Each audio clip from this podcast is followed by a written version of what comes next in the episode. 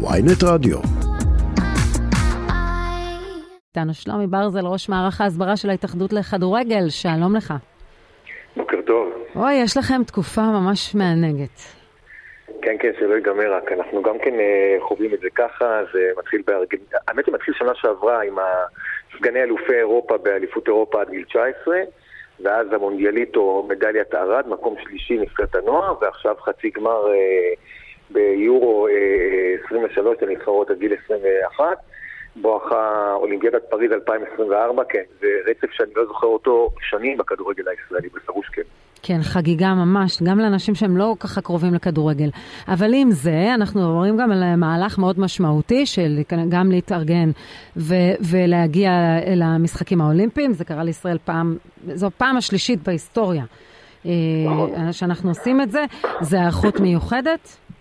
או שזה רק של הוועד האולימפי? לא, לא, לא, זה היערכות, קודם כל במסגרת הוועד האולימפי אנחנו נצטרך להתארגן, זה מגדיל את המשלחת הישראלית באופן כמעט אקספוננציאלי, לוקחים בחשבון מספר של שחקנים בנבחרת וצוות. אבל כן, זה, תראי, אני מעריך, עוד פעם, מעריך בזהירות, עם המון המון אופטימיות, שלכדורגל הישראלי יהיה קיץ עמוס גם ב-2024. אני מעריך שנבחרת ישראל הבוגרת תעפיל ליורו שמתקיים בחודש יוני, ואז האולימפיאדה ביולי, ויש את כל מיני כללים לאולימפיאדה, איזה שחקנים יכולים להיות, זאת אומרת חלק מהשחקנים בנבחרת הנוכחית שתעפיל לאולימפיאדה לא יוכלו להיות באולימפיאדה כי ניתן לשלב רק שלושה חריגי גיל משנתון מסוים. נכון. זה, זה, זה, זה מאוד זה אומר דניאל פרץ, לא?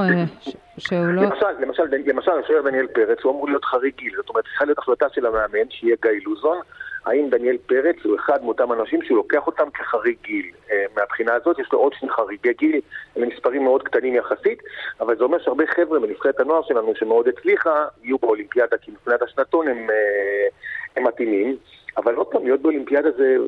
אני לא מכיר אירוע ספורט או אירוע עולמי גדול יותר מאולימפיאדה, עם כל הכבוד גם נכון, למונדיאל. למרות שבכדורגל, בשנים, בחלק מהאולימפיאדות זה לא היה גולת הכותרת, בשנים האחרונות זה הופך להיות גם אירוע, כלומר, המשחק כדורגל הופך להיות, סוקר הופך להיות מאוד משמעותי.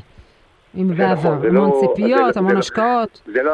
זה לא הרגע הזה שכולנו עוצרים נשימה לקרוב לתשע שניות בריצת המאה מטר, גברים או נשים, זה, זה אחד מרגעי השיא של האולימפיאדה, והבריכה היא מקום שמושך אליו המון המון קהל. באולימפיאדה הכדורגל קצת פחות, אבל זה תמיד תלוי גם בדמויות שהמדינות השונות שהולכות לאולימפיאדה, זאת אומרת, סתם לדוגמה, אני סתם זורקת, בסדר? נניח שארגנטינה מחליטה שזה מופע הסיום של ליאון על מסי, אוקיי, וליאון על מסי מגיע עם אנשי את ארגנטינה. זה מייצר מידיה אבנט מהאירוע הזה כבר. אז בדיוק, אז פתאום, פתאום כל, ה, כל, כל הענף הזה של הכדורגל זוכה לקפיצה מאוד משמעותית באולימפיאדה. מבחינתנו, מדינה יותר צנועה, אני חושב שכל ענף שאנחנו מתחרים בו באולימפיאדה הוא סיבה למסיבה. איך אתה מסביר את זה שאנחנו ראינו, לא היינו מספיק מרוצים מה, מהנבחרות הבוגרות, ואנחנו רואים אה, שהנבחרות הצעירות אה, פשוט שינו את מה שאנחנו חושבים על כדורגל. מה קרה כאן? מה היה ה-game changer? אה, המון עבודה, וממש קורת מזל, אני אסביר את העניין הזה. אנחנו כבר קרוב לחמש שנים שינינו דיסקט בהתאחדות לכדורגל. זאת אומרת, הקמנו אקדמיה, בתי נבחרות, מרכזי מצוינות, מרכזי פיתוח.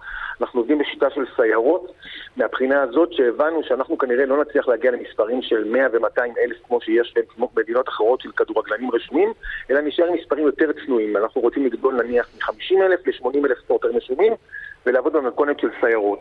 וזה הצליח לנו, צריך להוסיף לעניין הזה עוד דבר, יש עניין בכדורגל ובספורט שנקרא שנתונים טובים יותר, שנתונים טובים פחות. זה כמו בציר ביין, כן. נכון, ממש ככה, אחד לאחד, בדיוק, אז יש לך בציר טוב, ועכשיו השאלה איך אתה משביח את הבציר הזה, ואיך אתה מזכה כדי שיהיה לך יין טוב. אז אני אומר... אז כנראה שגם גיא לוזון, כן, וגם אופיר חיים הצליחו לעשות את זה. אנחנו חייבים, כן. כן, נכון, וגם בוני, נכון, וגם אתם. שלומי ברזל, תודה רבה לך, בהצלחה שיהיה לנו. פריז 2024, תודה.